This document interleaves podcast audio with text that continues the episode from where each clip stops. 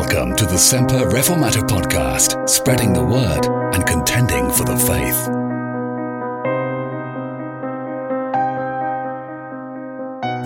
First Timothy chapter 3, please, and we'll read from verse 1.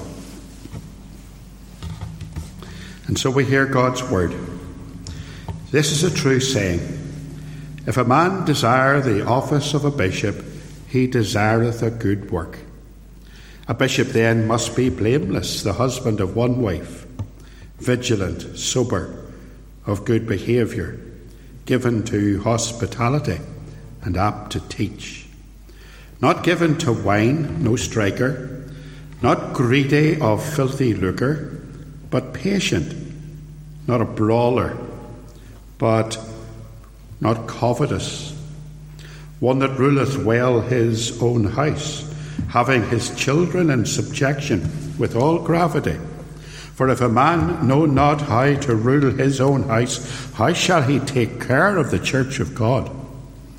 Not a novice, lest being lifted up with pride, he fall into the condemnation of the devil. Moreover, he must have a good report of them which are without, lest he fall into reproach and the snare of the devil. Likewise, must the deacons be grave, not double tongued, not given to much wine, not greedy of filthy lucre, holding the mystery of the faith in a pure conscience. And let these also first be proved, and then let them use the office of a deacon, being found blameless. Even so must their wives be grave, not slanderers, sober faithful in all things. Let the deacons be the husbands of one wife, ruling their children and their own house as well. For they that have used the office of a deacon well purchase to themselves a good degree, and with great and great boldness in the faith which is in Christ Jesus. Acts chapter 20, please. Reading from verse 28. Acts 20 and 28. Take heed, therefore, unto yourselves, and to all the flock over the which the Holy Ghost hath made you overseers, to feed the church of God, which he hath purchased with his own blood. For I know this, that after my departing shall grievous wolves enter in among you not sparing the flock. Also of your own selves shall men arise, speaking perverse things, to draw away disciples after them. Therefore, watch, and remember that by the space of three years I ceased not to warn everyone night and day with tears. And I, brethren, I commend you to God and to the word of his grace, which is able to build you up and to give you an inheritance among all them which are sanctified. I have coveted no man's silver or gold or apparel. Yea, ye yourselves know that these hands have ministered unto my necessities and to them that were with me. I have showed you all things, how that so labouring ye ought to support the weak, and to remember the words of the Lord Jesus how he said it is more blessed to give than to receive. And when he had thus spoken, he kneeled down and prayed with them all. And they all wept sore and fell on Paul's neck and kissed him, sorrowing most of all for the words which he spake, that they should see his face no more. And they accompanied him onto the ship. Well, in our last study last week, we read the whole way through Paul's farewell address to the Ephesian elders. And we concentrated on the description of his own ministry among them. And that's important, for Paul is leaving Ephesus and he's never going to return. And the elders that are left there will be responsible for the local church. And believe you me, they will answer to God for their stewardship of his people. So Paul has already reminded them of his own ministry there among them. If you think back to last week, he reminded them of his independent lifestyle, of his form of ministry, teaching both in the church and from house to house, of his calm assurance of faith, no matter what the future might bring. So, what he was doing at the beginning of this little chapter is he's setting out an example a paradigm of ministry for which those elders should aim. So, who are these elders? And what was Paul saying to them about their role in the church? Well, to find out about elders and eldership, we have to go to 1 Timothy chapter 3, that standard passage on church government. Actually, there are several passages in the New Testament that speak of eldership. In this passage in 1 Timothy, Paul is instructing Timothy about church leadership. He's saying, This is a true saying, if a man desire the office of a bishop. Well, um, don't get lost in that word. If you've been listening to that CD that I brought you up last week on Ignatius of Antioch, and you'll probably know a wee bit about bishops and threefold ministry developing late in the church uh, at the end of the first century. Bishop is the word episkopos, elder is the word presbyteros. The Christian brethren sometimes call these bishops overseers, and they talk about the local church leadership as being the oversight, and they're correct in that. The Jews knew exactly what an elder was. The Greeks were well used the word, the work of an overseer, a bishop in the local towns and assemblies. So in the New Testament church, a bishop is what we would simply call today an elder, or a teaching elder, or maybe a pastor. According to Paul, the office is to be greatly desired. If a man desire the office of a bishop. Well, such service has to be desired, hasn't it? To serve as a teaching elder in the Lord's church must be a definite, all consuming call in the life of a man before he can ever be considered for such a position. So, how does the church assess the suitability? of an elder, whether it's a, a teaching elder or a ruling elder. Well, to Timothy, Paul gives some criteria. And I just want to briefly run down Paul's description here of eldership. Description of eldership. So open your Bible at 1 Timothy 3. The first thing that we see about an elder in verse 2 is that an elder must be blameless the husband of one wife. That's a fairly clear instruction, isn't it? To be an elder, whether teaching or a ruling elder in the church, an elder must be a man. Sorry, ladies, but it's God's word, and it's God's will, and it's God's work, and He knows what He's doing. An elder must be a man, because only a man can be the husband of one wife.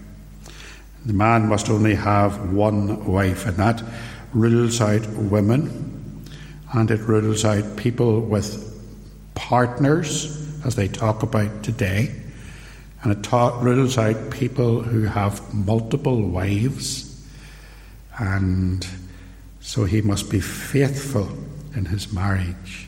That's not to say that he can't have had a previous wife. That's not what Paul's saying here at all. Perhaps a wife has passed away and he has remarried or other circumstances, and that does not rule him out here. What Paul is simply saying is that you must be the husband of one wife. And he must have good self control. He must be vigilant and he must be sober and he must been of good behaviour. So, a man who knows how to possess himself, a man who must keep a clear head and be sensible and be self disciplined. And I suppose the argument and the logic in this is how can a man govern the church if he can't even control himself? And he must be hospitable. Quite simple. Given to hospitality. Literally, he will have a love for strangers. Titus 1, verse 7 to 8 expands this and says that a bishop must be a lover of hospitality, a lover of good men, sober, just, holy, and temperate. This overseer must be able to teach. He must be apt to teach. I think that's important. Essentially, the Christian pastor or elder is first and foremost a teacher. His office is not sacramental, it's not ceremonial. He is to be an instructor in righteousness. So, a man who can't preach and teach and who has no love for preaching has no right whatsoever to be in Christian ministry. And of course, women do not teach in the gathered assembly. 1 Timothy chapter 3 and verse 11, it tells us some instructions about that. Um, and women, of course, are to learn in silence with all subjection. Paul says, I suffer not a woman to teach nor to usurp authority over the man. His attitude to alcohol must be correct. See the way I put that? He says here that he must um, not be given to wine. And that's certainly very important. Wine befuddles the mind, and a Christian teacher needs a clear mind. And Christian teachers are to be examples to others. His temperament must be suitable. He must be not a striker, verse 3. Not given to wine, no striker. His temperament must be suitable. Um, he must be patient, not a brawler nor covetous. Gentle pastor will never be violent or he'll never be a bully. Sadly, today, there's a lot of bullying in churches, bully pulpits. And you look across some of the great mega churches that they have in the USA, you will see that there has been a great deal of scandal pastors and elders have been bullying people to get their own way. Must have a good attitude to money, not greedy of filthy lucre. Um, 1 Timothy chapter 6 and verse 10 tells us that the love of money is the root of all evil. Be careful with it. Must have his home and family life well ordered.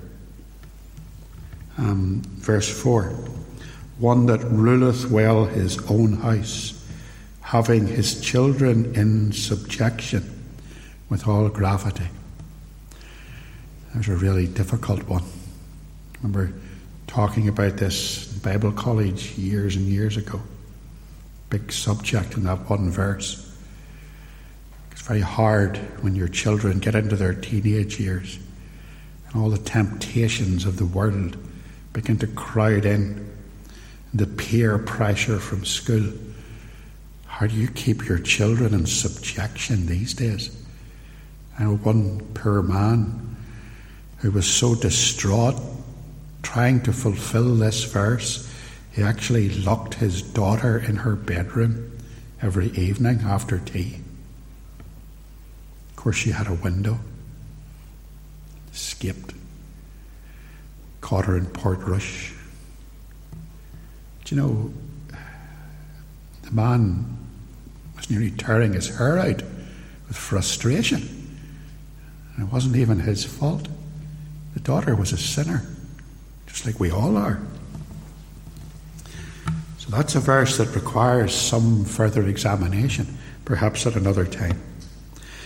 He must be spiritually mature, not a novice, lest being lifted up with pride he fall into the condemnation of the devil. The danger here is that if a man is appointed to Christian ministry too soon after his conversion, he may well become overly conceited and start thinking too well of himself. And he must have a good reputation a good report of all them which are without, lest he fall into reproach and the snare of the devil. He must have an outward reputation, even with unbelievers, because the world is watching us and watching the church. Now, there's the list of criteria for eldership. I preached on this passage itself um, in a more expanded form one time in church in Belfast. And afterwards, one of the nice ladies came over to me and she says, Mr. McAvoy, we don't want you to preach on that sermon ever again. And I said, Why not? She says, Because it's hard enough getting people to lead the church without you laying down all those laws. it wasn't me that laid down the laws, dear. So, having fulfilled all those criterion, the bishop must be formally set apart for his duties.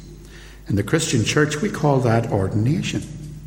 Paul told Titus that he was to ordain elders in every church. Titus 1 and verse 5. All right, so what's the duties of these elders? That's the description of eldership. What is the duties of eldership? Well, a man who desires an eldership desires a good work. That's the first thing.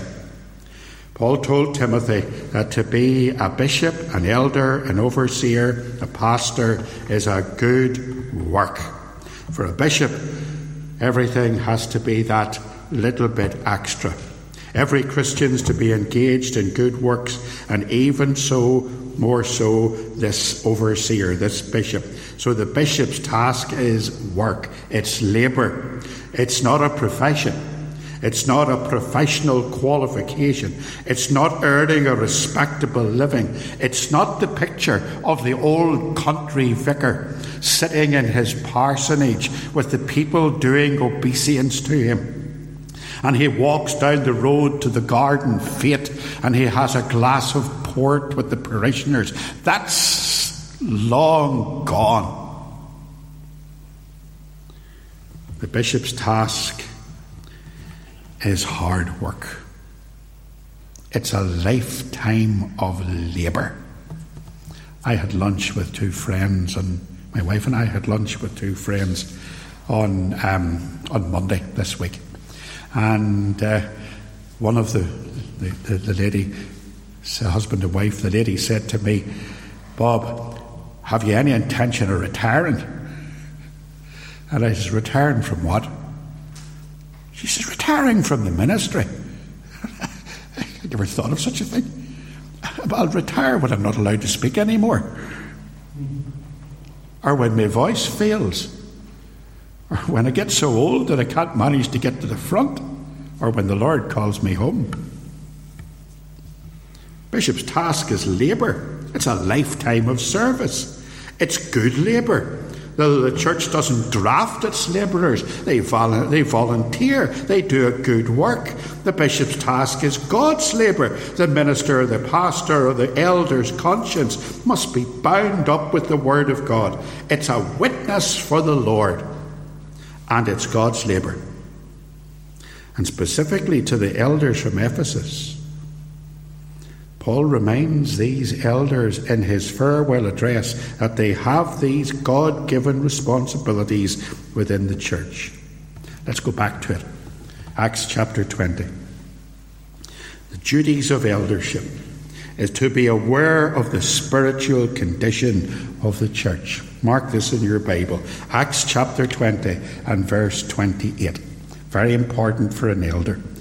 Take heed therefore unto yourselves and to all the flock over which the Holy Ghost hath made you overseers.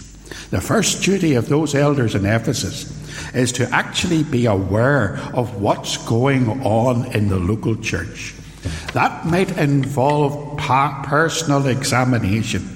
In 1 Timothy 4 and 16, Paul expands on it. He says, Take heed unto thyself and unto the doctrine, continue in them, for in doing this thou shalt both save thyself and them that hear thee. It's very important to have accountability as an elder because we have to watch ourselves.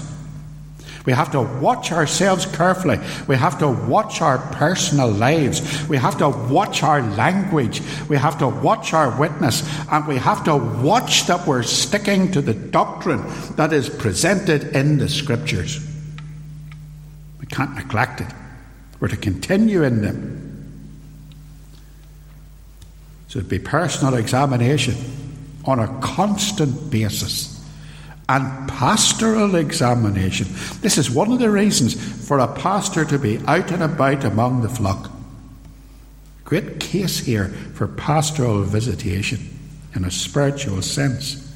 I know I'm talking about this all the time. But to go from home to home is part of the pastoral, pastoral role. Nowadays, uh, the, the, in some of these churches, the pastors become almost like a business leader. He's a chief executive. He sits in his office. He doesn't have a study anymore. He has an office. And he's the teaching pastor or the executive pastor. And he has visiting pastors and preaching pastors all around him. And I ask you, my friends, what is the point of that? If the pastor is sending somebody else out to visit the flock and to find out what the condition, the spiritual condition of the flock is, how is he going to know when he comes into the pulpit what to say and what to preach about? And of course, catechesis is part of that. And that's hard to do. Modern church structures have mitigated against biblical ministry. Dr. Martyn Lloyd-Jones was a great believer in addressing spiritual needs from the pulpit. But the pastor who does not know what the spiritual needs of the congregation actually are cannot hope even to do that. So, the first thing that a pastor or an elder has to do, or anyone who is overseeing the work of God, is to be aware of the spiritual condition of the church, and that includes yourself. Not only to be aware, but to be alert. Verse 31. Therefore, watch. Job of the oversight is to watch over the church. One of the real reasons for the pastor to be in place is to keep a watch over the flock. What kind of a shepherd would it be who would abandon the sheep to its own pleasures? To his own pleasures, to be careless about his guardianship. The sheep would soon wander. Why should a shepherd watch the flock? To guard it from harm. And also to be, thirdly, compassionate. Verse 35. Look at Paul. The reason why Paul talked about his ministerial integrity. It wasn't to boast about how good a pastor he was, it was to be an example. So in verse 35, he says, I have showed you all things, how that so labouring ye ought to support the weak. That's important. There are weak Christians. You know, I used to wonder about this in early days in ministry back in the 80s. I, I used to come home and sit down and say, my goodness, why do I have to carry these people? Why do they keep getting into bother? Why do they keep coming for help? Why can I not be spiritually strong and just keep on going the way they ought? Used to be you were constantly calling with them and they were always in trouble and always needing counselling. And I was thinking, I shouldn't have to do that. Why are these people that stand on their own two feet, spiritually speaking? Well, here's why. How that so labouring, you ought to support the weak. It is the Christian pastor or elder or overseer's duty to support the weak in the church, just like a shepherd supports the lambs. Jeanette watches these farming programs on TV sometimes. Suppose it comes of being a farmer's daughter. And she had one on the other night, and I was sitting reading and half looking at it and half reading. And sometimes wee interesting things came up on it. It was a man who had a donkey. Uh, his donkey had had a wee foal. Where did you see it? His donkey had had a wee foal, and the, the female donkey had rejected the foal. And these two old farmers, they spent weeks at night sitting up feeding the wee baby donkey. They milked an old goat and they put the goat's milk into a pail and they put it into a wee bottle and then and they fed the baby donkey every night. And I was sitting, I could caught my attention. And I said, Isn't that amazing that they're doing that? And she looked at me, the wife. She says, We used to do that all the time with lambs. We had pet lambs. We brought them in and put them beside the cooker in a wee box and got up in the middle of the night and fed them. The shepherd feeds the weak in the flock. Very practical advice from Paul to these Ephesian elders. So the pastor or the elder is to labour. Here's how he's to labour. He's to be aware constantly of what's going on in the church, of the spiritual condition of the church, watching over himself, watching over others. He's to be alert to dangers that's coming in from outside, and he's to be compassionate towards the rest of the flock to look after them, to love the flock as Christ loved the church. And because Christ loved them and cares for them, so the pastor will love and care for them and will be moved to pity for them when they suffer. Now we're nearly finished. What's the dangers of eldership? We've seen a description of it. We've seen the duties of it. What's the dangers of it? Well, the danger is that flocks are always in danger of attack. I suppose that's always been the case, hasn't it? Even more in the days of Paul. The shepherd would have been out in the wilds. He'd have had to protect the flock from wild animals. There would have been wolves in those days. Imagine the fear, the cold, dark nights, the stillness, and the far off in the distance, the threatening howl of a wolf, the ancient call of the wild that forbid that, that forebodes the, the, the pack of wolves gathering together for to attack the sheep, fierce, hungry beasts that have no mercy or pity, descending upon helpless animals with only a shepherd, with only an elder and overseer to stand between the sheep and their ferocious foes who want to rip them to shreds. So in verse 29, Paul says, I know this, that after my departing shall grievous wolves enter in among you, not sparing the flock. Look at their ferocity, savage beasts. Look at their intention. Look at verse 30. Also of your own selves shall men arise, speaking perverse things to draw away disciples after them. They're coming to get them, for sure. Ferocious beasts. And they're even coming from inside the church, also of your own selves.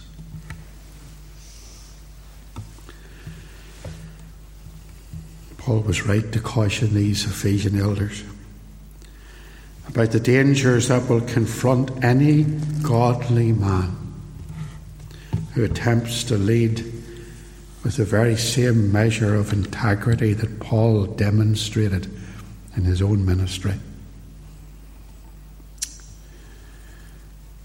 The church at Ephesus had suffered just as Paul had warned. In Revelation chapter 2 and verse 2, the Lord Jesus sends a message to that church. He says, I know thy works and thy labour and thy patience, which thou canst, and how thou canst not bear them which are evil, and I have tried them which say they are apostles and are not, and hast found them liars. Sure enough, just as Paul said, from within themselves there would come false apostles. From outside would come ferocious wolves. Thankfully, the people who led the church at Ephesus had listened to Paul's admonition. And they had tried those men, and they had tested them, and they had weighed up their message against the scriptures, and they had found them wanting. Anyway, the time of parting has finally come for us as well as for Paul. Paul must leave. Only, sadly, I will be back in a couple of weeks' time. Paul was leaving for good. And the Ephesians would not see his face again, and there's great sorrow among them. And when he had said these things, he knelt down and prayed with them all. And they began to weep openly, and they threw their arms around Paul's neck, and they kissed him, and they grieved, and they were distressed, because they would never see him again.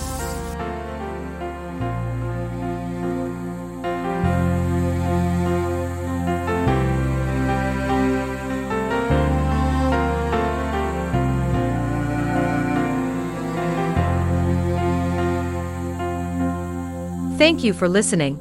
If you've enjoyed this episode of the podcast, please help to make it better known by opening the podcast app on your phone or mobile device. Then, search for the Semper Reformata podcast. Subscribe and give it a five star rating. See you next time.